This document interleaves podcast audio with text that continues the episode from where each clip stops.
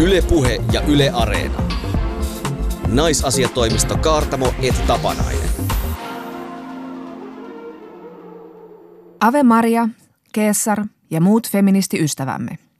Tänään naisasiatoimistossa ollaan naama peruslukemilla eli norsun. Keskustelemme ilmiöttömästi siitä, miksi restin bitchfacea eli hymytöntä naisnaamaa on tässä yhteiskunnassa niin vaikea katsoa. Vieraaksemme saapuu läheissuhteita tutkinut sosiologi Kitti Suoranta, joka hoitaa joka toisen viikon lapsiaan yksin. Millaisia feministisiä kysymyksiä liittyy siihen, kun vanhemmat eroavat ja lapsille tulee kaksi kotia? Salaseuramme feministi kertoo tänään, miksi ympäristöarvojen katsotaan olevan hameväen hommaa. Eli miksipäs ei tänäänkin rautaisannos feminismiä. Seurassanne tänäänkin Tuttuun tapaan rakastetut feministitoimittajat Outi Kaartamo. ja Jonna Tapanainen. Outulalle koskaan naama nutturalla, vai just nätein päin. Paha vain, että hänen kauniin hymynsä takana hohtavat terävät raateluhampaat. Kas vain. Jonna Tapanaisen hurmaava dollarihymy tunnetaan myös ympäri maata, mutta sitä eivät kaikki tiedäkään, että kun dollarihymy hyytyy, esimerkiksi paskan tekniikan, Game of Thrones-sarjan loppumisen tai kaiken karvaisen patriarkaalisen perseilyn edessä, niin menee lämpötilakin pakkasen puolelle myös ilmastonmuutoksen lämmittämässä talvisäässä. Eli paksut vegerukkaset käteen. No Outi, minkälaisissa lämpötiloissa on feministi viettänyt viikkoaan? No, niin kuin normaalistikin, eli olen ollut pimeässä ja pessyt sen jälkeen käteni. eli tehnyt ihan samaa, mitä koko muukin maailma. Katsonut The Crown-sarjaa televisiosta aina kun olen saattanut ja hyvin olen saattanut. Työ kärsii, perhe kärsii, ihan sama. Ai nyt vasta, mä katsoin se jo kuule ekalla viikolla, kun se tuli, niin mä ruttasin kuule kahdessa päivässä koko sarjan. No tässä Crown-sarjassa, jossa siis kuvataan Britannian kuningashuoneen perheelämää, historiallisiin tosiasioihin pohjautuen, mutta, mutta esimerkiksi kaikki dialogi ja toki varmasti myös erinäiset tapahtumat ovat fiktiota, mikä on tietenkin hieman ö, ongelmallista todellisen historian kertomuksen kannalta, mutta ihan sama tämäkin, koska viihdyttävää tavaraa on. Kyllä on. Ja nyt kolmannella kaudella on päästy sitten kuningashuoneessa jo 70-luvulle. Eli prinssi Charles on siellä niin kuin tapahtumien keskiössä siis tuleva Britannian kuningas ja hänen tuleva vaimonsa, mutta vasta toinen vaimonsa Camilla Shand. Eli päästään sitten tässä tämän suuren rakkaustarinan alkuun. Ja musta on ihanaa, että Camillasta annetaan tässä sarjassa nyt aika myötämielinen kuva. Hän on hauska, nerokas, nokkela, mitä kaikkea nyt vain. Mm. Ja jotenkin niin kuin yhtäkkiä niin kuin hämmästyy semmoisesta niin kuin ristiriidasta, että hetkinen, a, tuossa on tuo Kamilla ja sehän on aivan eri Kamilla kuin millaisena me olemme hänet tottuneet tuntemaan. Eli Camilla Parker Bowlesin nykyisen Cornwallin herttuattaren julkisuuskuva on ollut aivan kauhea. Ja siis hän on ollut valtakunnan saarivaltion virallinen toinen nainen siis 80-luvulta saakka, kun paljastui, että prinssi Charlesilla ja Camillalla on rakkaussuhde, niin tuota Camillasta tuli erittäin paheksuttu nainen ja häntä pilkattiin brittilehdistössä aivan valtavasti ja tietenkin se ulottui myös Suomeen. Mä muistan todella ikäviä haukkumasanoja hänestä. Mm, mm. Ja niin kuin huha hei niin kuin nolottaa yhtäkkiä huomata, että on itsekin mennyt johonkin tuommoiseen niin ikiaikaiseen lankaan, missä ikään kuin toinen nainen on niin kuin suorastaan noita. Tämähän on, tämä Crown on just herättänyt tämmöistä ihmiset googlaa ihan hulluna, että mikä on ollut totta ja mikä, mitä, niin kuin, mitä sarjassa on dramatisoitu ja mitä ei. Ja sitten mulla on myös pakko alkaa vähän googlata Kamillasta silleen, kun mä tajusin kanssa nämä omat ennakkoluuloni mm. silleen, että hei toi hirveä muija, että ai onko se ollutkin tommonen niin menevä huumorintainen itseään nainen ja sitten mä olen vähän niin kuin, mit, mitäs mä nyt oon oikein ajatellut tästä naisesta ja miksi? Ja tämä tarina menee niin, on se sitten todellisuudessa totta tai ei, on se, että Camilla ja Charles rakastuivat toisiinsa joskus 70-luvulla. Ja, ja Hovi ei ollut tästä mielissään, vaan halusi erottaa tämän parin sen takia, koska Camilla ei ollut kuningatar-aineesta. Eli toisin sanoen hän oli seksuaalisesti kokenut ja oli yläluokkainen nuori nainen, mutta ei kuitenkaan aristokraatti eli lady eli aatelinen. Ja tämä sitten ei tietenkään niin kuin sopinut, joten prinssi Charles lähetettiin sitten pitkälle laivastokomennukselle ja niin kuin tämä pariskunta erotettiin näin. Eli siis tämähän on itse asiassa niin kuin suuri Romeo ja Julia tarina.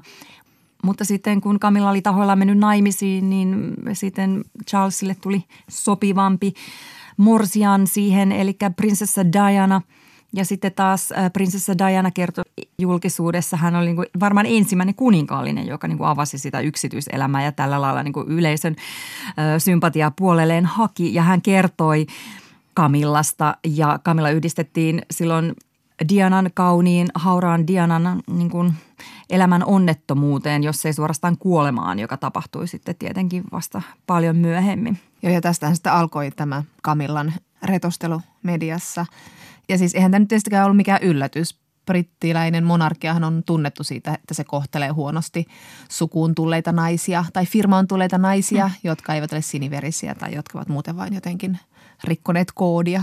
Joo, eikä myöskään brittilehdistö ollut niin aivan silkikätinen näiden morsianten suhteen tai ehdokkaiden suhteen. Siis Charlesin isosetä Edward, monessa nyt sitten olikaan, luopu kruunusta, koska ei saanut mennä naimisiin rakastamansa naisen kanssa, joka oli eronnut amerikkalainen Wall Simpson. Mm. Mutta kyllä niin kuin myös nämä kuninkaalliset sitten niin kuin tarjos aika niin kuin herkullista aineistoa lehdistölle, että 80-luvulta muistetaan sellainen prinssi Charlesin nauhoitettu puhelu, jossa hän feministin näkökulmasta hyvin kauniisti sanoo Kamilalle, että haluaisin olla tampoonisi. Ihan edistyksellistä ajattelua. Kyllä, siis kuninkaallinen on sanonut 80-luvulla sanan tampooni. Niin aivan. Seksuaalisessa merkityksessä vielä. Siitä pisteet kotiin. Mutta tota, sitten tämä pariskunta löysi siis virallisesti toisensa uudestaan. Epävirallisuuttahan on siellä varmaan sitten riittänyt. Niin tota, 2000-luvun vaihteessa he menivät naimisiin 2005. Ja Camilla mennessään naimisiin Charlesin kanssa ei halunnut Walesin prinsessan arvonimeä, joka oli siis prinsessa Dianan arvonimi, varmasti niin kuin tämän yleisön niin kuin mm. paineen takia. Ja, ja kun sitten aikoinaan Charlesista tulee kuningas, niin äh, Cornwallin herttuatar Camilla ei ala kuningatar puolisoksi, vaan prinsessapuolisoksi. Hän niin kuin haluaa olla ikään kuin vaatimaton. Mm. Mä juttelin tästä aiheesta tuon äh, kuninkaallisasiantuntija Kaisa Haatasen kanssa, joka sanoi, että kuitenkin niin brittilehdistö käänsi jotenkin ihmeellisesti kelkkansa Kamilan puoleen juuri näihin aikoihin, kun hänestä tuli niin kuin virallinen kuningashuoneen jäsen. Että hänellä on ollut nyt aikaa tässä toipua 15 vuotta niin kuin näistä kamaluuksista. Vaikka toki Kamilla kyllä edelleenkin herättää siellä ristiriitaisia tunteita, vähintäänkin ainakin sitten tämmöisten oikein hardcore-monarkistien mielessä, joiden mielessä tämmöisiä ei pitäisi tapahtua kuningashuoneessa, jotka elää vähän menneessä ajassa muutenkin. Mm.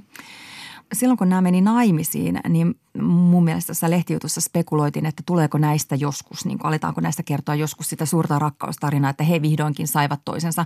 Tosin ilmeisesti missään vaiheessa he eivät toisiaan sitten välttämättä menettäneetkään. Mutta tota, nyt tämän Crown-sarjan mukaan, niin mun mielestä niin kuin vähän niin kuin ehkä jopa niin kuin vaikuttaisi siltä, että niin kuin ihmiset unohtaa prinsessa Dianan niin kuin karmean kohtalon ja, ja niin kuin mm. alkaa nähdä Camillaa uusin silmin, jos hän ei erehdy tekemään jotain niin kuin kauheita virheitä, kuten pukeutumaan Dianan käyttämiin koruihin. Mm. Ja kyllä tässä kun tätä Crownia katsoo ja mietitään Camillaa, niin, niin pakostakin tuli mieleen toinen kuuluisa nainen, eli Monika Lewinsky, mm. jota pidettiin ihan hirveänä sylkykuppina, semmoista 20-vuotista nuorta naista, joka oli kuitenkin, hän oli vapaa ihminen toisin kuin Bill Clinton. Niin. Ja kyllähän Charlesillekin on naurettu tietenkin tässä, mutta ei se viha ole niin kuin ollut todellakaan sellaista, mikä kuin se, mikä on kohdistettu Kamillaan. Mm. Että, että kyllä hänelläkin ehkä tällä mm, tulevalla kuninkaallakin oli ehkä jotain tekemistä tämän kolmiotraaman kanssa. Niin. Mutta eh, ehkä se Kamilla on kuitenkin sitten tuon niin lehdistön suhteen jotenkin anteeksi antavaista sorttia. Mm. Viime kesänä, kun äh, Donald Trump vieraili Brittihovissa, niin Kamillasta nähtiin uusi aika niin kuin hauska puoli, joka ehkä tulee myös tässä Crown-sarjassa esiin, tämä, tämä ilkikurisuus. Trump siellä jotain touhutti siellä Buckinghamin palatsissa ja lähti eteenpäin kulkemaan tyrät ryskyä ja pakarat paukkuen. Ja, ja tota, Kamilla kääntyi, tästä videonauhaa, Kamilla kääntyi brittitoimittajien puoleen ja iski niille silmää ja käveli perässä. Joo, mutta kyllä nyt nämä viimeaikaiset uutiset Prince Andrewsta on myös osoittanut, että hei mahtavaa, että tämä kuningashuone ei ole immuuni maailmalle, että sinne on jopa Me Too ulottunut. Nythän Andrew joutui vetäytymään tässä taanoin edustustehtävistä kokonaan tämän Jeffrey Epstein-kohun seurauksena.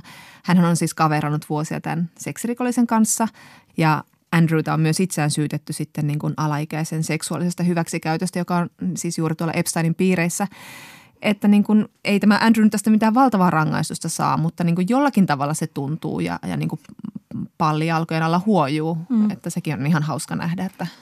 Joo, voi vähän niin kuin sille tuhmasti ennakkoluuloisesti arvella, että kenties brittihovissa on jotain vastaavaa tapahtunut aikaisemminkin, mutta enää ei mene läpi. Mm, kyllä. Että nyt eletään siis brittihovissa niin kuin tämmöisiä aikoja, että ensimmäistä kertaa kenties samassa mittakaavassa miehiä rangaistaan kuin naisia rangaistu. Ja nyt suorastaan niin kuin jostain semmoisesta, mitä he ovat kenties tehneet.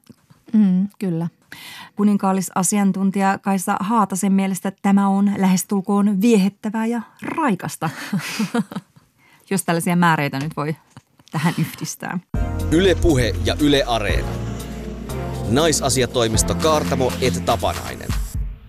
Ja nyt puhumme naisasiatoimistossa siitä, miksi niin usein eron jälkeen lapset asuvat enimmäkseen äitinsä luona, vaikka vanhemmilla olisi lasten yhteishuoltajuus. Molemmilla vanhemmilla on ollut oikeus lastensa huoltajuuteen 1970-luvulta saakka, ja viime vuonna solmituista huoltosopimuksista 93 prosentissa sovittiin, että vanhemmat huoltavat lapset yhdessä. Useimmiten kuitenkin lapset asuvat äidin luona kokonaan tai enemmän kuin isällään. Kuitenkin vuorotellen eli esimerkiksi joka toinen viikko molempien vanhempiensa luona asuvien lasten osuus oli viime vuonna 20 prosenttia ja se on nousussa. Eli muutosta on tapahtumassa. Kiitti suoraan, tässä olet läheissuhteisiin perehtynyt sosiologi, tutkija ja kolme lapsen äiti, jonka vanhemmat lapset ovat vuoroviikoin molemmilla vanhemmillaan. Moi. Kohta puhutaan lasten hoitamisen sukupuolittuneisuudesta, mutta otetaan ensin nämä käsitteet haltuun. Kitti, mikä ero on yksinhuoltajalla, yhteishuoltajalla ja totaali yksinhuoltajalla? Monet eroneethan puhuvat itsestään yksinhuoltajana, vaikka isäkin olisi ainakin jotenkin kuvioissa. No yhteishuoltajuus on siis se, että lapset ovat molempien vanhempiensa yhteisesti huoltamia. Eli molemmat vanhemmat voi sopia – tai heidän pitää sopia näistä kaikista lapsia koskevista asioista. Ja yksinhuoltajuus tarkoittaa sitä, että nimenomaan vain toinen vanhempi on se, joka saa päättää yksin näistä asioista. Ja arkikielessä puhutaan usein yksinhuoltajista, mutta käytännössä, kuten äsken kuultiin, suurin osa on yhteishuollossa. Mm. Niin ja sitten, sitten on tämmöinen epävirallinen termi totaali yksinhuoltajuus, jolloin lapsella ei ole toista vanhempaa ollenkaan tai se, se ei ole huollossa mukana. Mm. Voi toki olla jollain tavalla, mutta usein nimenomaan sellaiset, että ei ole ollenkaan, että on yksin.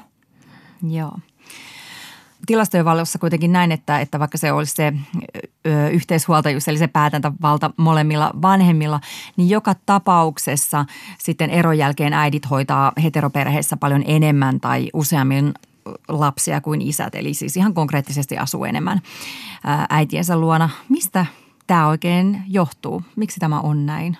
Aina vain. Joo, siis mun mielestä on tärkeää miettiä tässä nimenomaan sitä, että tota, aivan valtaosassa näistä tapauksista – vanhemmat sopii keskenään, että ne lapset huoletaan yhdessä ja sitten toisaalta myös se, että lasten lähivanhempi on äiti, eli se, jonka luona lapset on kirjoilla. Eli pitää miettiä sitä, että miksi vanhemmat keskenään päätyy näihin ratkaisuihin. Ja esimerkiksi asenteet on yksi tosi olennainen asia tässä.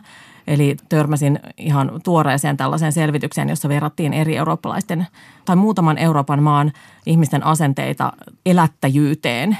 Eli Suomessa on yllättävän konservatiiviset ja tällaiset sukupuolittuneet asenteet, että ajatellaan, että lapsiperheessä isän tulee kantaa suurempi vastuu toimeentulosta ja sitten äidin lasten hoitamisesta. Me, melkein 60 prosenttia suomalaisista on tätä mieltä ja se on siis samalla tasolla Espanjan kanssa, joka on tosi yllättävää. Että, tota, että esimerkiksi Ruotsissa on ihan toisenlaiset asenteet tässä. Mm. Ja sitten toisaalta tutkimusten mukaan ö, nimenomaan pikkulapsivaiheessa ihmisten asenteet muuttuu konservatiivisemmaksi kuin mitä ne on ollut aikaisemmin nimenomaan tämän lastenhoidon suhteen. Ja useinhan se ero tulee sitten siinä vaiheessa tai jo niin kuin aika pian se pikkulapsivaiheen jälkeen. Niin, että ajatellaan vaan, että niin kuin äidit on jotenkin niin kuin parempia niin, vanhempia. Niin, ja, niin. niin ja, ja siis, siis toki tähän on niin kuin sellaisia, että miksi sitten ajatellaan näin. Tämmöisiä historiallisia syitä ja jotain tällaisia niin kuin ikään kuin semmoinen se äidin hoiva on sille luonnollistettu, että ajatellaan, että äidit vaan on parempia vanhempia. Mutta toisaalta myös yllättäen tällaiset yhteiskunnallinen säätely ja tällaiset niin kuin sosiaalipoliittiset järjestelmät myös määrittää sitä, miten ihmiset, minkä ihmiset ajattelee olevan normaalia. Et Ruotsissa on ollut pitkään jo – positiivisia asenteita naisten työssäkäyntiin ja Ruotsissa on pitkä historia sille, että naiset on käynyt töissä.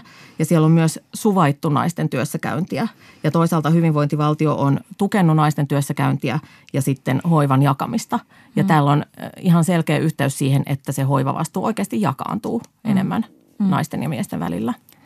Niin ja Jotkut miesasiamiehet on moittanutkin meidän järjestelmää siitä, että, että lapset tuomitaan ristiriitatilanteissa automaattisesti äidilleen, eikä miehillä ole sitten mitään saumaa. Esimerkiksi THL mukaan riitatilanteessa 65 prosentissa tapauksissa lapset tuomitaan äidilleen, mutta 27 prosentissa päätös on isän puolella. Mikä tätä lukua sun mielestä sitten selittää, nämä samat asenteet? Ko? Monesti niissä ristiriitatilanteissa on kyse siitä, että tota, halutaan niin tämmöinen 50-50-systeemi tai sitten sellaisesta, että toinen tai molemmat vanhemmista ei ole kykeneviä siihen lapsen hoitamiseen. Ja, ja, tota, ja tässä päästään yhteen tosi olennaiseen asiaan tässä, joka on siis yhteiskuntaluokka. Että tota, eronneisuus on todennäköisempää, jos ihminen on vähemmän koulutettu ja ja ansaitsee vähemmän, ikään kuin huonossa, huonommassa yhteiskunnallisessa asemassa. Dosentti Marika Jalovaaran hyvät tutkimukset kertoo meille, että siis ö, kaksi kolmasosaa vain peruskoulun käyneiden äitien lapsista kokee vanhempiensa eron, siis kaksi kolmasosaa, kun taas ö, korkeasti koulutettujen äitien lapsista vain alle kolmasosa. Ja, ja, ja tietyllä lailla tämä on vain jäävuoren huippu, eli että sinne tuomioistuimiin myös päätyy sellaisia, tai niin kuin, että siellä näkyy se huono-osaisuus ja tällainen niin kuin taloudellinen köyhyys ja tällaiset asiat. Mm. Miten Kitti Suoranta se niin kuin vaikuttaa ylipäätänsä sit, niin kuin kun joudutaan tällaiseen tilanteeseen, että riidellään tai ylipäätänsä kun jaetaan lasten huoltajuutta, niin se, että minkälainen se isän rooli siinä perheessä aikaisemmin on ollut? Niin, no siis lastenhuoltolain mukaan lähtökohtaisesti lapsen etu on aina se ensisijainen asia näissä, näissä. ja tota, tuomioistuinten päätöksiin vaikuttaa tosi paljon tällainen sosiaalitoimiston tai sosiaalilautakunnan selvitys, semmoinen olosuhdeselvitys, jossa, jossa sosiaalityöntekijät selvittää näitä olosuhteita mm. ja tota, pyydetään päivähoidosta lausuntoja ja kaikki tällaisia. Että se on siis, ne on niin kuin monimutkaisia ne. Mm. Mutta siis kuitenkin yllättävän suuri osa niistä päätyy isälle. Mm. Kyllä. Eli että, että tämä niin sanottujen mie, miesasiamiesten käsitys siitä, että lapset määrätään äidille, niin se on siis virheellinen. Mm, että mm. aivan valtaosassa on yhteishuolto mm. ja sitten toisaalta vanhemmat keskenänsä sopii, että lapset asuu äidin luona. Niin ja nyt sitten myös tämä vuoroasuminen on nousussa. Eli, eli tota, viime vuonna vuoroasumissopimuksia tehtiin 456 enemmän kuin edellisenä vuonna. Eli lapset ovat yhtä paljon isän kuin äidinkin luona. Mistä tämä sitten kertoo? Mitä tämä signaloi? Suurempaa yhteiskunnallista ja kulttuurista muutosta, jossa hoivavastuu vähitellen tasaantuu sukupuolten välillä. Mm. Ja, ja kun katsotaan tilastoja siitä, että ketkä käyttää esimerkiksi perhevapaita, siis ketkä miehet, niin, niin tota, tämmöiset nuoremmat, mutta ei hirveän nuoret ja hyvin koulutetut ja hyvässä työmarkkina-asemassa olevat käyttää, siis isät käyttää perhevapaita. Ja toisaalta ne, jotka ei käytä perhevapaita, on jälleen yhteiskunnallisesti huonommassa asemassa. Ne on usein hyvin nuoria, täysin kouluttamattomia ja hyvin pienituloisia. Ja asenteet siihen sukupuolten tasa-arvoon nimenomaan tässä hoivassa, niin, niin mitä nuoremmasta ikäluokista on kyse, niin sitä vapaamielisempia ne asenteet on. Eli että, että vanhemmat ihmiset on konservatiivisia. Mm. Eli kun ihmisten koulutustaso lisääntyy ja nämä luonnollinen poistuma poistaa näitä vanhempia ikäluokkia, niin se yleinen asenne ilmapiiri muuttuu vapaamielisemmäksi ja tasa-arvoisemmaksi tämän, tämän lastenhoivan suhteen. Ja se toki heijastuu sitten näissä näissä eron jälkeisissä tilanteissa ja niin. siinä lasten asumisjärjestelyissä. Niin, eli tiivistetysti näin, että, että jos mies on ottanut aktiivisen roolin siinä perheessä, niin silloin hänen niin kuin asemansa on myös paljon parempi siinä kohtaa, kun tulee eroja ja mietitään sitä, että kenen luona lapset asuu. Niin, ja mä en edes, mä en edes ajattelisi, että se on niin kuin parempi tai huonompi, vaan se näkyy suoraan siinä, että kun kuitenkin ajatellaan, että valtaosa niistä sopimuksista tapahtuu ihan sovussa niiden vanhempien mm-hmm. kesken – ja tota, jos isä on ollut mukana siinä lapsen hoidossa ja pitänyt esimerkiksi perhevapaita, niin on monella tavalla helpompaa, että ajatellaan, että se, että se isä kykenee mm. hoitamaan mm. niitä lapsia. Niin. Kitti Suoranta, äh, sä erosit sun vanhempien lastesi isästä kuusi vuotta sitten. Miten teillä tämä huoltajuus sitten järjestyi? Miten te sen sovitte? No me ollaan sovittu hyvin vapaamielisesti. tota, meillä on yhteishuoltajuus, me ei oltu siis ikinä naimisissa, että, että sitten me vaan muutettiin erillemme ja sitten meillä on tämmöinen vuoroviikkosysteemi. Ja me ollaan sovittu kaikki suullisesti, että, tota, että ollaan silleen hyvissä väleissä. Mm. Me asutaan lähekkäin ja sitten lapset kyllä välillä käy muutenkin ja nähdään muutenkin. Mm. Mm. Aika vähän tota, julkisuudessa – tai yleisesti puhutaan sellaisesta, että, että niin kuin minkälaista se huoltajuuden jakaminen on siinä kohtaa, kun se tulee se ero. Mutta minkälaista se oli, kun yhtäkkiä lapset olikin niin kuin puolet ajastaan poissa kotota? Mä ehkä ajattelisin niin, että, että tietyllä että se vanhemmuus muuttui, kun yhtäkkiä oli yksin. Hmm. Ja sitten toisaalta yhtäkkiä olikin kauheasti aikaa, niin sanottua omaa aikaa. Ja sitten piti sopeutua siihen, että, että välillä – piti tehdä kaikki asiat niiden lasten kanssa ja sitten välillä ne lapset ei ollut siinä ja saattoi olla ikävä ja näin. Mutta aika nopeasti siihen sopeutuu. Tunsit sä, että se on luvallista iloita niistä vuoroviikoista sitten, kun on sitä omaa aikaa vai? Siis joo, kyllä mä muistan myös selkeästi sen, että se oli tosi ihanaa, kun sai olla töiden jälkeen rauhassa kotona. Ei tarvinnut tehdä kenellekään ruokaa, ei tarvinnut hoitaa kaikkea sitä pienten lasten hoivaan liittyvää sitä rumbaa ja sähläystä ja kurahouseen pesu ja kaikkea tällaista. Että olihan se tosi ihanaa. Mm. Ja koska sitä ennen ydinperheessä mun aika ei ollut mun. Mun aika oli mun lasten aikaa. Mm. Niin sitten, että vaikka se olisi rankkaa olla yksin niiden lasten kanssa, mutta sitten kuitenkin sitä jotenkin kompensoi se, että, että sitten välillä sai olla ihan rauhassa. Mm.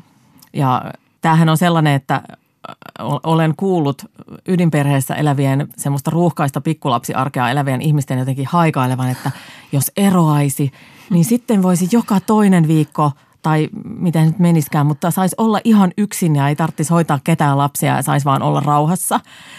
Ja että et, et niin ihmiset jotenkin myös tietyllä vähän kateellisesti ajattelee sitä, sitä ja sille haikaillen – niin se on mm. varmaan vähän niin kuin tabu jotenkin meidän yhteiskunnassa, että, niin kuin, että olisi kiva välillä myös niin kuin ilman niitä lapsia, että ei se ole pelkkää kärsimystä.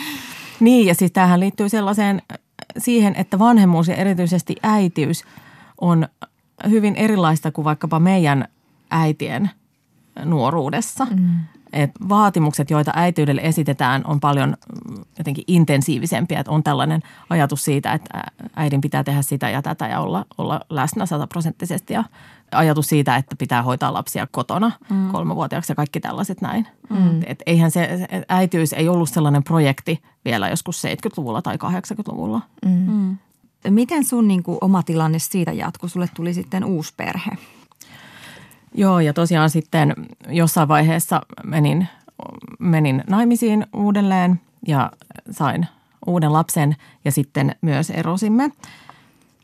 Ja sittenhän mulla oli se tilanne, että tämä lapsi oli aika pieni silloin, että tota, hän oli mulla melkein koko ajan. Että sitten mulla ei enää ollut sitä, että olisi ollut joka toinen viikko niin sanottua omaa aikaa tai lapsetonta aikaa. Ja sitten mä olin välillä niin kuin niiden kolmen lapsen kanssa yksin ja sitten välillä sen yhden kanssa, mutta tätä ei siis kestänyt hirveän pitkään.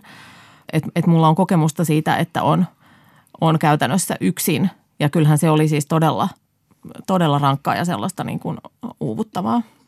Mitä kaikki elementtejä siihen uupumiseen liittyy silloin, kun on niiden lasten kanssa koko ajan kahdestaan?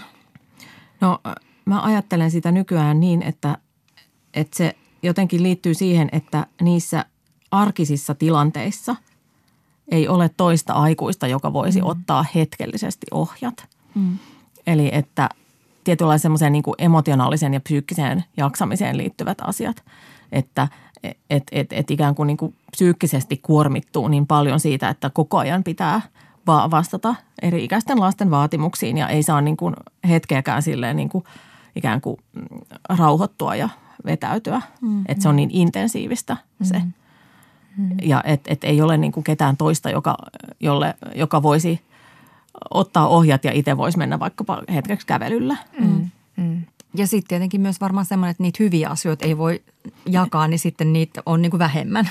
Niin, kyllä. Ja siis, että ei ole sitä, että kato nyt miten ihana se on ja kato mitä hassua se tekee ja näin. Että ei ole sitä sellaista niin kuin ylipäänsä sitä kumppanuutta siinä niin kuin arkisten asioiden tasolla, vaikka, olisi niin kuin, vaikka saisi apua ja vaikka olisi kumppanuutta jotenkin muuten, mutta jos ei ole siinä vanhemmuudessa niissä arkisissa hetkissä sitä, niin se tuottaa sen semmoisen niin kuin väsymyksen ja uupumuksen. Mm-hmm.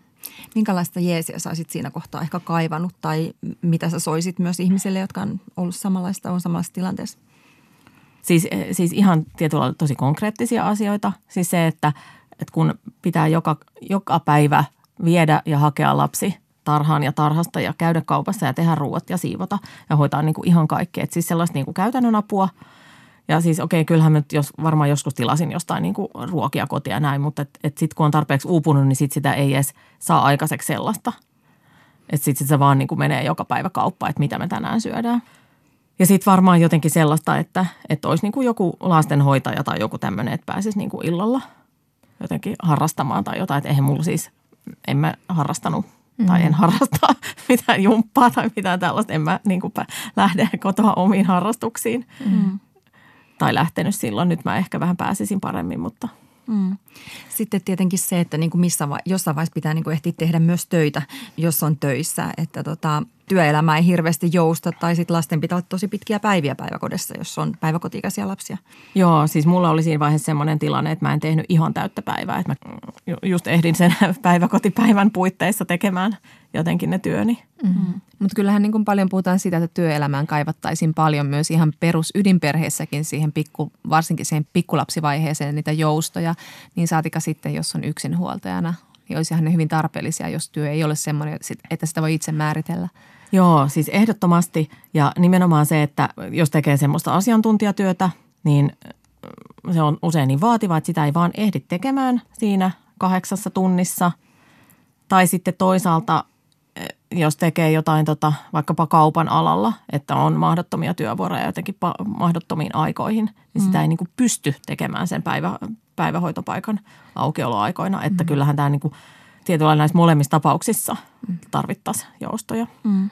Ja sitten se, että jos tekee kahdeksan tunnin työpäivän, niin eihän se tarkoita sitä, että lapsi on päiväkodissa kahdeksan niin. tuntia, vaan se on siellä yhdeksän tuntia. Tai, ky- tai yhdeksän ja puoli. Mm. Niin, että se riippuu ihan kuinka pitkä matka on päiväkotia ja kuinka pitkä matka on sieltä töihin. Kyllä. Yksinhuoltajuuteen liitetään yleensä niin kuin yleisessä puheessa, siihen, sitä puhutaan ehkä aika silleen niin kuin aina, aina silleen ikävissä merkeissä, että puhutaan niin kuin yksinhuoltajien köyhyydestä, mikä on tosi yleistä yksinhuoltajille ja sitten on muutenkin tämmöistä huolipuhetta aina sitten, niin kuin, että mit, miten sitä jaksetaan. Tai sitten tämmöistä sankaruuspuhetta, että, että kuinka sitä arkea rullataan siellä yksin. Tunnistatko näistä puhettavoista itsesi ja oman elämäntilanteesi silloin?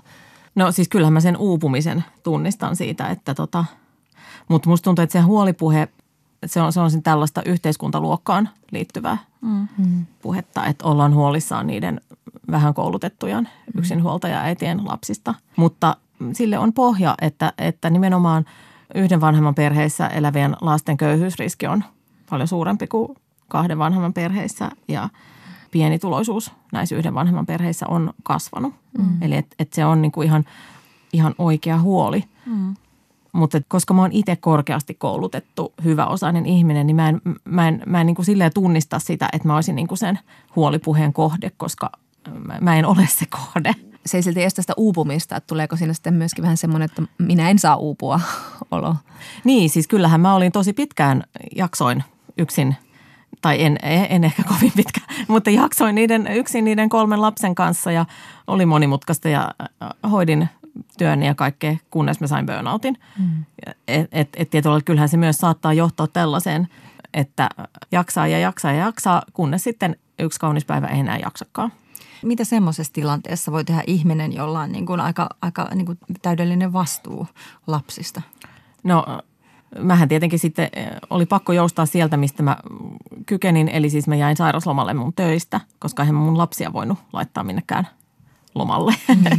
tai niin kuin, mutta se, se työ oli ainoa, josta mä joustin. Ja sitten mä ratkaisin sen asian niin, että mä jäin opintovapaalle ja rupesin tekemään jatko-opintoja, jossa kuitenkin olen vastuussa vain itselleni. No kun on nämä tota, sankarus- ja huoli, huolipuheen narratiivit, niin kuin Jonna sanoi, niin, niin jääkö sun mielestä tämmöisissä tilanteissa niin kuin joku kertomus kertomatta? Mm, mun mielestä voisi puhua myös niistä jotenkin iloisista ja hyvistä puolista. Eronneisuus on kuitenkin niin suurta, että tämä vanhempien ero koskettaa tosi suurta osaa lapsista, eikä se näytä mitenkään loppuvan. Ja mun mielestä voisi ruveta kiinnittämään huomiota jotenkin niin kuin ylipäänsä lapselle tärkeiden ihmissuhteiden vahvistamiseen ja myös niille vanhemmille tärkeiden muiden kuin sen toisen vanhemman muiden ihmissuhteiden vahvistamista, ystävyyden ja isovanhemmuuden ja tällaisten niin kuin aikuisten sisarussuhteiden vahvistamiseen. Mm. Ja, ja sellaista, että, että tietyllä että se ero saattaa myös tuoda mukanaan jotain uusia hyviä ihmissuhteita ja jotenkin positiivisia yhteisöjä ja sellaista niin kuin yhteisöllisyyttä. Esimerkiksi eronneiden vanhempien kommuuneja tai jotain tällaista toimintaa, johon menee mukaan sen eron jälkeen. Mm.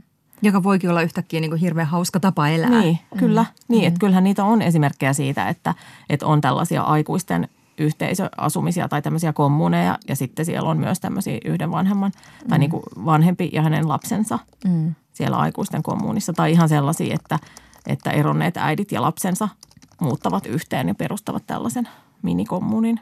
Niin. Mä mietin vaan, että, että niin kuin erosta puhutaan niin kuin lasten kohdalla niin kuin usein niin kuin jonkinlaisena tragediana, mutta näinhän ei niin kuin suinkaan aina ole. Molemmat vanhemmat niin kuin kenties haluaa olla jotenkin niin kuin läheisemmin ja, ja tota, niin tiiviimmin tekemisissä niiden lasten kanssa. Ne lapset varmaan myös niin kuin hyötyy, hyötyy siitä tietenkin myös riidattomasta ilmapiiristä kotona, mutta myös siitä, että kun se vanhempi sit on joka toinen viikko, niin se niin kuin jaksaa olla tosi niin kuin intensiivisesti kenties. Mm. Joo, ja kyllähän siitäkin on jotain tutkimuksia, että se, että onko vanhemmat eronnut vai ei, niin sillä ei loppujen lopuksi ole merkitystä. Se, millä on merkitystä, on se, että, se, että jos, jos tulee ero, niin ne vanhemmat on hyvissä väleissä keskenään. Ja se, se on se niin kuin lasten hyvinvointiin vaikuttava tekijä. Ja myös tämä, että, että se vanhemmuus, siitä vanhemmuudesta tulee intensiivisempää ja läheisempää. Mm. Pääsee tekemään asioita, joita välttämättä ydinperheessä ei tehdä. Mm. Ikään kuin kaksistaan lapsen kanssa tai tai mm. kolmistaan tai näin. Mm. Kiitti Suoranta. Ö, läheissuhteisiin perehtynyt sosiologi. Millä tavalla sä muutuit vanhempana näiden erojen ja tämän intensiivisyyden myötä? Siis kyllähän eron jälkeen on pakko ottaa vastuu eri tavalla kuin silloin, kun on kahden vanhemman perhe. Ei voi ajatella, että se toinen tekee. Toisaalta on myös niin, että kun sitä vastuuta sit kantaa yksin tarpeeksi pitkään, niin sit jossain vaiheessa tajuu, että on myös pakko päästä irti. Että sun ei tarvitse koko ajan olla siinä jotain vääntämässä ja näin. Mm-hmm. Ja siis kyllä mä oon myös jotenkin höllännyt kaiken maailman tällaisista oletuksista, että mitä on hyvä vanhemmuus, että syödään eineksiä ja katsotaan telkkaria ja – pitääkö tarha-ikäisellä olla harrastuksia, mm. pitääkö vanhemmilla olla harrastuksia muuta kuin kutominen, mm. jota voi tehdä sohvalla, kun lapset on kotona.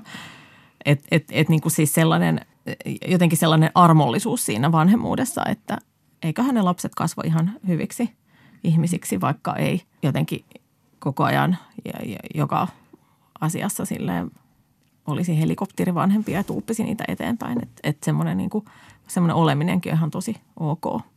Ylepuhe ja Yle Areena. Naisasiatoimisto Kaartamo et Tapanainen. Ja sitten hyvät kuulijat, suupielet ylöspäin, hampaat esiin, pää vähän kallelleen ja kädet vastaanottavaisesti eteenpäin. Ei ole nimittäin kiva, jos näyttää myrtsiltä tai miettelijältä.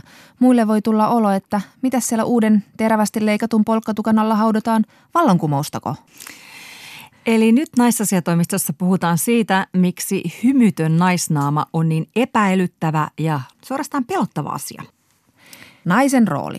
Sehän on olla lämmin ja hymyileväinen, mutta ei liikaa, eikä liian vähän. Silloin saa kuulla olevansa kylmä tai jääprinsessa, niin kuin esimerkiksi meidän poliitikkonaisia on moitittu, silloin kun he unohtavat hetkeksi muiden elämää helpottavan hammashymyn jääkaappiin. Ja tunnistan kyllä tämän tällaisen asettumiseni tällaiseen miellyttävän, yhteistyökykyisen ja haluisen naisen rooliin. Eli mä pehmennän kaikkea olemassaoloni aina hymyllä tai naurahduksilla, ettei vaan tule liian tämmöinen niin kuin ikävä fiilis kenellekään. Itse asiassa tekee mieli vähän testata sellaista juttua, että yritän nyt olla hymyilemättä tai nauramatta tämän keskustelun aikana ollenkaan, niin voidaan tehdä sitten hetkepästä kysely, että miten ikävältä se kuulosti kuulijoiden ja sun mielestä, Jonna? Mä olin tuossa pari viikkoa sitten katsomassa australialaiskoomikko Hannah Gatsbyä Helsingin kulttuuritalolla ja hän oli siellä niin kuin esittämässä uutta Douglas-esitystä. Hannah Gatsby, kaikkien tuntema, mutta kuitenkin hän nousi maailmanmaineeseen viime vuonna tällä Netflix-spesiaalilla Nanette. Ja Hannah Gatsby puhui just hymyilemisestä ja siitä, miten sitä odotetaan naiselta. Hän kertoi kohtauksesta koirapuistossa. Siellä tuntematon mies oli tullut Hannahin luo ja kertonut, että hymyyn tarvitaan 17 lihasta, kun taas otsan rypistykseen yli 50. Hanna oli sitten vain tuijottanut tätä miestä, mutta tällä hauskalla pikkufaktalla tämä mies oli sitten halunnut muistuttaa Hannahia, kuinka ikävä on katsella naista, joka ei hymyile, koska sehän on meidän tehtävämme. Ihan niin kuin tämmöinen niin kuin oletusasetus. Miten Souti, oletko saanut tämmöisiä kommentteja siitä, miten helppoa on hymyillä ja miten kannattaisi hymyillä? No jotkut tuntemattomat jossain kadulla tai baarissa siis, jotka ei tiedä sitä, että mun naama menee entistä pahemmin norsun perseelle, kun näin sanoo, että kyllä sitä tapahtuu. Nuorempana ainakin tapahtuu. Ja, ja sitten jos on niin perusteltu tätä toivetta vielä, niin on mainittu, että, että olet nätimpi kuin hymyilet. Joo, kyllä. Just toi on ollut, mä oon saanut ihan samanlaisia kommentteja, että ja se on tuntunut aika häkellyttävältä aina, kun tulee semmoinen, että joku ihan tuntematon mies katsoo asiaksi, että hän voi tulla sanomaan mulle ihan kadulla, että mitä jos hymyilisit vähän? Ei kyllä kauheasti tulisi itselle mieleen käydä kommentoimassa muiden ilmeitä. Että. No ei todellakaan. Sitten ei voi vielä edes tietää, että niinku, mitä jollain ihmisellä on meneillään tai niinku jotenkin muutenkin, niinku, mitä se mulle kuuluu. No, tämä Hannah Gadsby tässä showssa muistutti, niin kuin me kaikki tiedämme, että naisen hymyttämälle naamallehan on nimitys tietenkin. Resting bitch face. Eli olisiko se suomeksi, että nartu leponaama vai? Niin. Kuitenkin häijymuija, joka valmistautuu hyökkäykseen. Kyllä. Ja tavani huvittavaa ja kuvaavaa, sille missä on nimitys miehen vakavalle ilmeelle? Ei muuten ole semmoista. No sanotaan nyt sitten, että jos miehellä on mies nartun ilme, niin se herättää niin semmoisia kysymyksiä, että – että mitä hän toi ajattelee ja niin kuin tuntee ja liittyykö tämä jotenkin minuun, onko hän minulle vihainen tai pitääkö hän minua typeränä. Mm, mm. Naisen hapan ilme on enemmän semmoinen vähän niin kuin sosiaalinen moka ja niin kuin vähän myös esteettinen moka. Ja sen, sen takia hän sitä niin kuin usein miehet sitten kommentoi korjaamaan sen, niin kuin, että hei, sä et hymyile, hei. Mm, niin kontrollointia. Ja tästä Resting Bitch Faceista on kirjoittanut myös naistutkimuksen professori Dana Bergovich pari vuotta sitten julkaistus Botox Nation Changing the Face of America-kirjassa. Ja siinä hän tekee muista kiinnostavan yhteyden tämän niin Botoxin käytön ja Resting Bitch Facein välillä. Hän kirjoittaa, että just nämä kulmien välissä olevat rypyt, eli Suomessahan me sanotaan sibiliukset – Eli siis edestäpäin katsottuna numero 11. Kyllä. Tämä saa ihmisen, eli naisen, näyttämään vihaisemmalta. Mutta onneksi meillä on botox, joka pyyhkii naisen vihaisen ilmeen pois. Niin, siis iän mukana tulee resting bitch face, vaikka yrittäisi kuinka hymyillä. niin se taitaa olla. Mutta se, että, että hymyileminen on ikään kuin naisille välttämätöntä, niin tulee ilmi siis aivan tutkimuksissa – Eli siis heidän siis todella tiedetään hymyilevän enemmän kuin miesten, joidenkin tutkimusten mukaan jopa kolmanneksen enemmän. Ja niin kuin omista kokemuksista tiedetään, niin naisilla on sosiaalisesti suurempi paine vaikuttaa myönteisiltä. Jo tytöstä lähtien meidän odotetaan olevan hymyileväisiä ja onnellisia ja, ja sehän kuuluu sitten just tuosta palautteesta, että hymyile enemmän – Joo, pitää niin kuin ilostuttaa. Et naisen tehtävä on olla sellainen niin kuin aurinkoinen ja iloinen, vaikka sisältä tuntuisi miltä kaatopaikalta. Ja sitten tähän liittyy myös se, että osoittaa olevansa vaaraton. Että ei ole silleen niin kuin aiheuttamassa hankaluuksia. Mm. Ja kun tämä on niin totta, mä oon ainakin sisäistänyt niin tämän roolini, niin kuin tuossa alussa sanoin, että mä, her- mä oon heti virittelemässä niitä 17 lihastani ja yritän saada sille hymyn naamalle, kun mä lähestyn jonkun vaikka tuntemattomia ihmisiä tai on sosiaalisissa tilanteissa, että ihan mukavalla asialla täällä tullaan. Ja, ja mulla on siis selkeästi ponnistus myös olla hymyilemättä tilanteessa, koska mä ajattelen heti, että niin kuin mua ajatellaan ikävänä ihmisenä ja mä en ole semmoinen niin mukava ja helposti lähestyttävän oloinen koska jostain syystä mun pitää olla sellainen koko ajan joka tilanteessa. Tavallaan niin kuin vaaditaan sitä niin kuin hymyilemistä, mutta sitten taas se, että jos hymyilee niin kuin liikaa tai jotenkin tota naureskelee, niin sit sitä pidetään taas jotenkin niin kuin epäuskottavuuden tai joku hömelyyden merkkinä. Mm. Että niin kuin joissain sosiaalisissa tilanteissa saattaa hyvinkin olla niin, että mies ei hymyile yhtään tai naura yhtään ja sitten itse siinä hermostuneena hymyilee ja niin kuin menee vaan koko ajan syvemmälle sinne ojaan. Mm, kyllä. Se halu olla kiva on aika vahva ja uskon, että tämä sukupuolittunut asia. Ja se kiva nainen on hymyilevä nainen. Kyllä, ja se pelko siitä, että ei halua tulla missään nimessä leimatuksi hankalaksi naiseksi. Ja sitten tosiaan, kun maailma panee merkille, jos nainen ei hymyile. Monet julkisnaiset on puhunut siitä, kuinka rasittavaa on, kun valokuvaajat aina haluaa, että he aina hymyilevät kuvissa, että ei koskaan saa olla silleen vakavana. Ja sitten taas niin tämmöiset joku megajulkikset, kuten Victoria Beckham ja Kim Kardashian, niin me kaikki tiedämme, että he eivät hymyile kovin paljon kuvissa. Mikä siinä oikein on syynä? Se on ihan totta, että pystyy luettelemaan kaikista maailman tähdistä ne, jotka ei hymyile kuvissa. Niin. Siis nimenomaan niin kuin naisista. Miehethän ei tietenkään, nehän näyttää makeilta ja kuuleelta eikä hymyile koskaan. Tai Fiksuilta ja arvoituksellisilta, kyllä. Niin. Ja tämä tämmöinen vaatimus siitä hymystä ja hymyileväisyydestä, se tuntuu vähän semmoiselta omaan tilaan puuttumiselta, niin kuin ei itse saisi määritellä niitä rajoja, vähän niin kuin mitä me tarkkaillaan omia kehojamme. Kyllä, se on semmoista ihmeellistä niin kuin sisäistä kontrollia. Mm.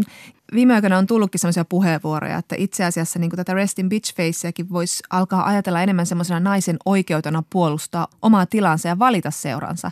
Et mä oon esimerkiksi huomannut, että joskus kun mies on heittänyt tuonne, että kannattaisi vähän hymyillä kommentin ja sitten mä oon ärsyntynyt siitä, niin se mies näyttää siltä niin kuin, no niin, prove my point. Oot vähän tuommoinen sitten tiukkapipo ja nihkeä muija. Et vähän semmoinen omituinen vaatimus siitä, että pitäisi olla koko ajan vähän silleen niin kuin pönkittämässä ja valmiusasennossa silleen niin kuin kenen tahansa tuntemattua miehen egoa ja toimintaa. Niin. Hymykin on kulttuurinen sopimus. Amerikkalaisessa Bustle-verkkolehdessä oli artikkeli siitä, että kuinka naisten ei suinkaan ole aina odotettu hymyilevän. Esimerkiksi keskiajalla hymyileviä naisia pidettiin petollisina ja kevytmielisinä ja he houkuttelivat miehiä syntiin. Ja vasta 1900-luvulla hymyilevää naista alettiin pitää nimenomaan juuri feminiinisen säyseyden ilmentäjänä. Ja siihen oli tämän, siis toki amerikkalaisartikkelin mukaan syynä just Yhdysvalloissa tämän mainosmaailman nousu. Naisen hymyllä myytiin etenkin kodin tarpeistoa kotirouville – mikä sen ihanampaa, kun on uusi tiskiratti kädessä, niin kyllähän se dollarihymyn tietenkin tuo huulille. Ja sitten naisen hymy alkoi pikkuhiljaa symboloida tyytyväisyyttä ja turvallisuutta ja sitten ennen kaikkea niin kuin palvelualttiutta. Ja, ja nykyään nainen niin kuin hymyilee koko ajan vaan leveämmin mainoksissa ja oli kyseessä sitten kuukautisvaivat tai ruoansulatus tai mitä tahansa. Ja sitten on syntynyt tämmöisiä kaikenlaisia meemejä, kuten naiset nauravat salaatin kanssa, koska se naisen elämä on yhtä kepeää iloa, kun me ollaan semmoisia pikkukukkasia siellä miehen tietä reunustamassa. Joo. Mutta siis just toi palvelualttius, mistä sä sanoit, naisen hymy on vähän niin kuin tämmöinen uniformi, joka kuuluu, se kuuluu työelämään, mutta ennen kaikkea juuri tämmöisille palvelualoille. Ja mä muistan, kun mä olin teininä töissä hampurilaisravintolassa ja sitten myöhemmin tarjoilijana ravintolassa, niin mä huomasin, miten kuormittavaa se oli itse asiassa se jatkuva hymyileminen. Ja sitten lopulta mä en enää osannut hymyillä ja siinä vaiheessa mä itse asiassa päätinkin, että ehkä mun täytyy etsiä jotain muuta hommaa. Herättää muuten yllättävän paljon niin kuin asiakkaan näkökulmasta ärtymystä se, että tarjoilee ja hymyille. Siitä tulee joku ihmeellinen valta taistelu, että, että mikä tonki on minä maksan paskapalvelu. Kyllä. Ja tähän hymyyn liittyy myös vaatimukset sellaisesta niin kuin lämmöstä ja naisellisuudesta ja ehkä niin kuin jopa semmoista äidillisyydestä. Ja nythän uutisoitiin, että Japanissa osa yrityksistä kieltää naisilta silmälasit. Ja syiksi on sitten kerrottu erilaisia asioita, kuten että lentoyhtiöt on vedonnut turvallisuuteen – ja sitten kauneusalalla taas sitä kieltoa on perusteltu sillä, että ne estää meikattavaa näkemästä kunnolla, että onko se meikkaajan oma meikki taiten tehty. Mutta sitten on kyllä sanottu ihan suoraan, että silmälasit antavat naisesta kylmän vaikutelman.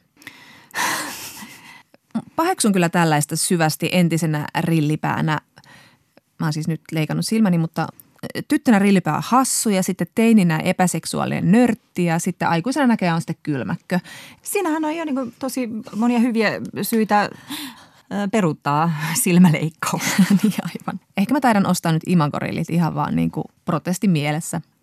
Mutta niin kuin tuossa alussa mainittiin, niin tämä kylmä nainen, lämmin nainen jaottelu on Framilla myös politiikassa. Tietenkin se, että nainen yhteiskunnassa tai kadulla tai työpaikalla tai missä tahansa koetaan kylmäksi sen takia, että se ei hymyile tarpeeksi, on ongelmallista, mutta tämä on vaarallista myös ehkä maailman rauhan kannalta. Yhdysvalloissa, jossa on pikkuhiljaa alkamassa presidenttikisat, niin, niin siellä demokraattisen puolueen ehdokkuudesta kilpailee historiallisesti kuusi naista. Yhdysvalloissa sanotaan, että presidentiksi valitaan sellainen, jonka kanssa haluaisi mennä kaljalle. Eli tutkitaan koko ajan tätä, onko poliitikko tarpeeksi tykättävä. No, naisista ei tietenkään bisseseuraksi ole. Edellisissä vaaleissa se, että Hillary Clintonia ei kiinnostanut äänestää, niin perusteltiin sillä, että, että ei se miten, mitenkään ole sukupuolikysymys, vaan Hillary niin kuin ihmisenä, että ihmisenä epämukava, epämiellyttävä. Joo, se on kyllä tosi jännä juttu ja, ja itse asiassa muuten Hillary Clintonille kommentoitiin jatkuvasti sen edellisen vaalikampanjan aikana, että hänen tulisi hymyillä enemmän. Hänhän oli hieman epäilyttävä jo silloin, kun Bill Clinton ensimmäisen kerran pyrki presidentiksi, koska hänellä oli tämmöinen niin lämmin kotirouva henkinen ö, puoliso ja sanoikin jossain, että, että hän ei sitten halua leipoa keksejä kotona, vaan hän on tämmöinen aktiivinen presidentin puoliso. Ja sitten siitähän seurasi sitten se, että Hillary Clintonin piti kehitellä tämmöinen keksiresepti ja tuoda se julkisuuteen, että tässä hänen upeat chocolate chip cookinsa. Ja täytyy muuten sanoa, että ne, se on aivan upea keksiresepti, että on itsekin niitä leipunut ja sain heti seuraavana päivänä kolme finniä. Ne on niin täynnä voita, mutta siis todella, todella siis suosittelen lämpimästi. Mutta siis ei ole vieläkään niin kuin mitään kivoja naisehdokkaita. Joo, ei tosiaankaan. Esimerkiksi nykyehdokkaista Kamala Harris on ihmisten mielestä liian vaikea lokeroida. Amy Klobuchar on ilkeä. Ja sitten tietenkin kisaa johtava Elizabeth Warren on vihainen, saarnaava ja jopa kamala matematiikan opettaja. Et vaikka heidän työtään arvostettaisiin, niin jollain tavalla heitä ei sitten niin kuin pidetä tämmöisenä niin kuin tykättävänä ja, kivoina ihmisinä.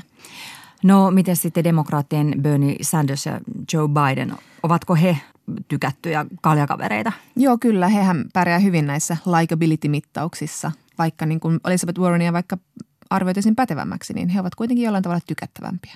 Bernie Sanders ei ole hymyillyt sitten kahdeksanvuotis syntymäpäiviensä, mutta eipä se haittaa sitten ei hänen kohdallaan. Haittaa.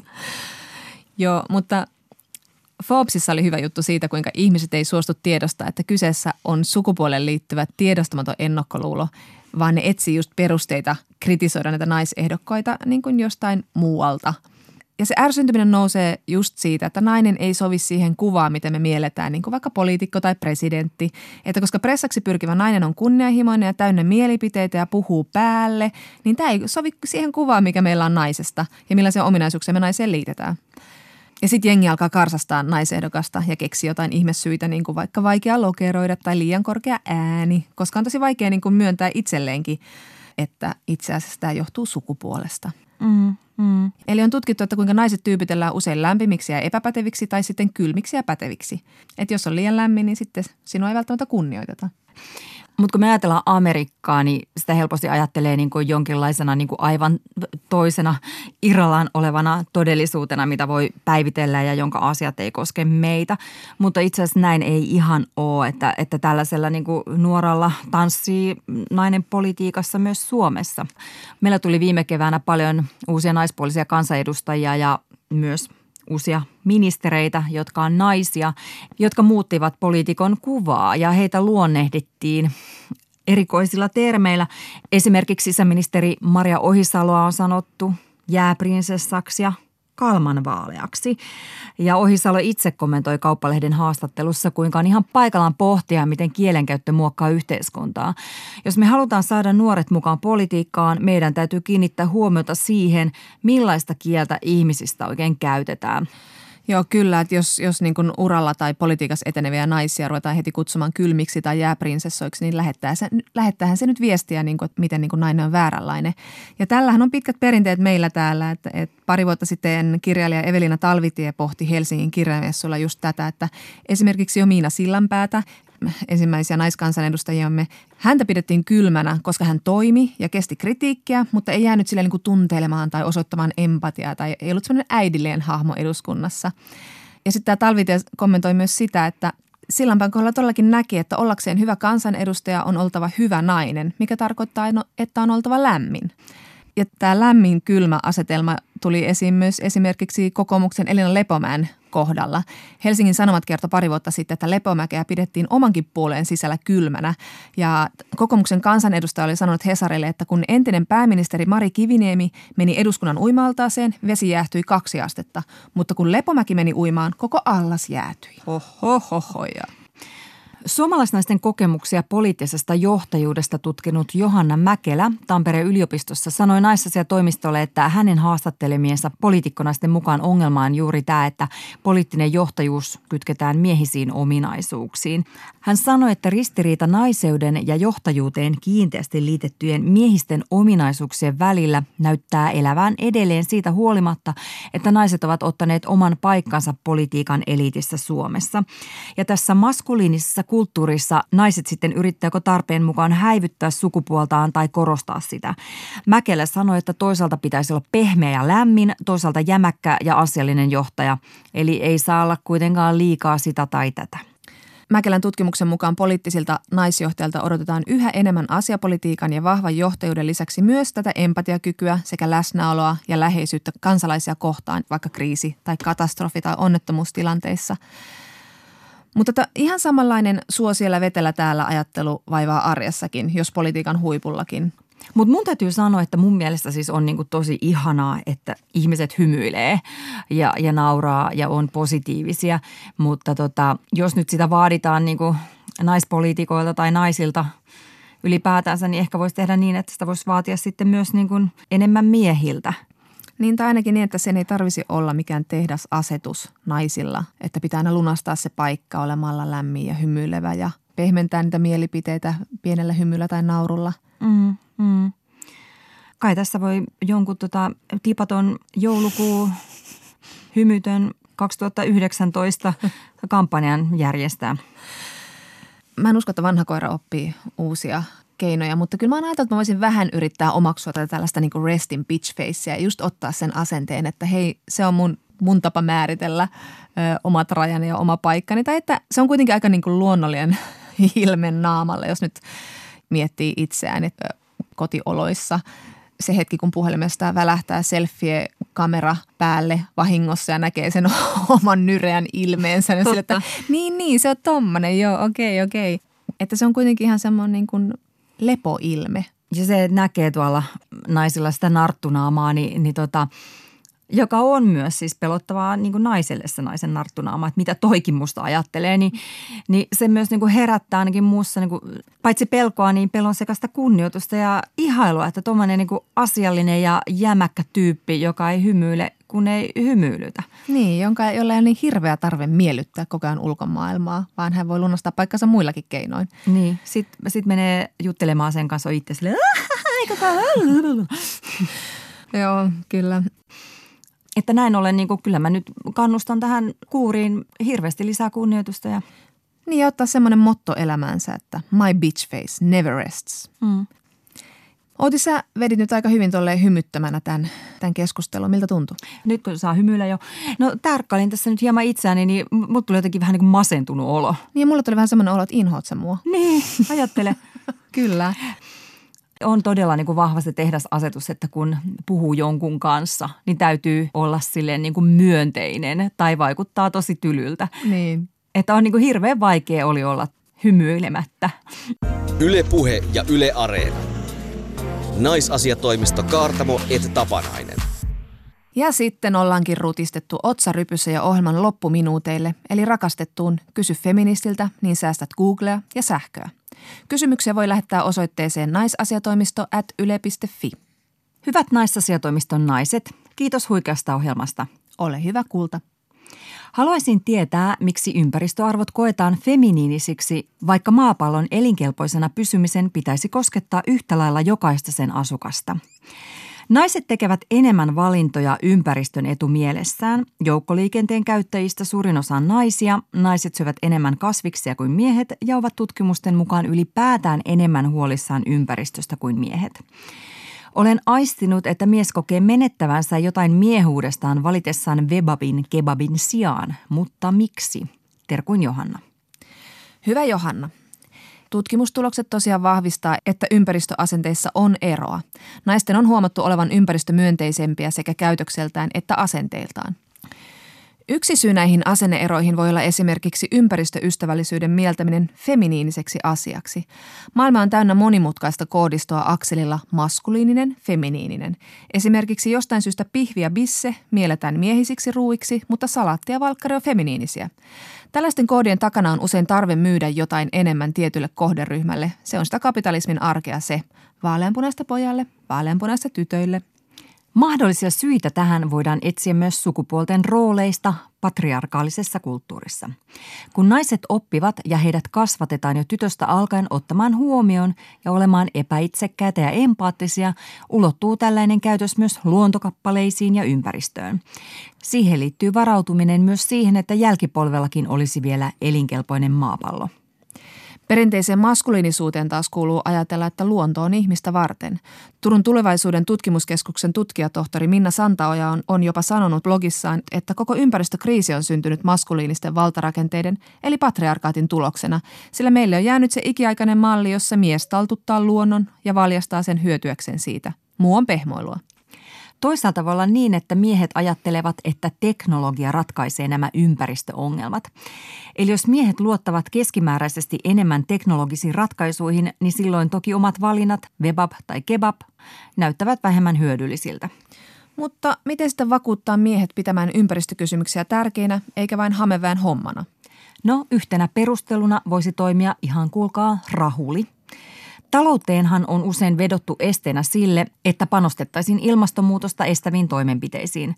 Mutta kuten esimerkiksi kirjailija Pekka Seppänen kirjoitti kolumnissaan Ylellä, että jos talous on meille tärkeämpi kuin ympäristö, kertoo se siitä, että emme ymmärrä mitään sen enempää taloudesta kuin ympäristöstäkään.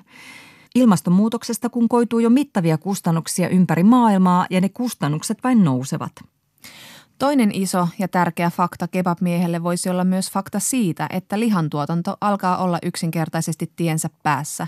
Lihan loppukirjan kirjoittanut Suvi Auvinen pohtii, että vuonna 2050 maapallolla on lähes 10 miljardia ihmistä ja planeetalta loppuu tila ruokkia väestöä lihalla. Siksi on pakko siirtyä kohti kasvipohjaista tuotantoa. Että ehkä meidän nyt täytyy vain myydä tämä homma miehille näin. Ole tulevaisuuden tekijä ja suunnan näyttöjä, usko faktoja, seuraa rahaa, Valitse webab, jätä kebab. Oh yeah. Ensi kerralla puhumme siitä, miksi vituttaa, kun nainen sanoo ruman sanan niin kuin se on. Ei, kauheaa. Tasa-arvo olisi mennyt aivan liian pitkälle. Nyt näkemiin. Kuulumisiin. Yle Puhe ja Yle Areena. Naisasiatoimisto Kaartamo et Tapanainen.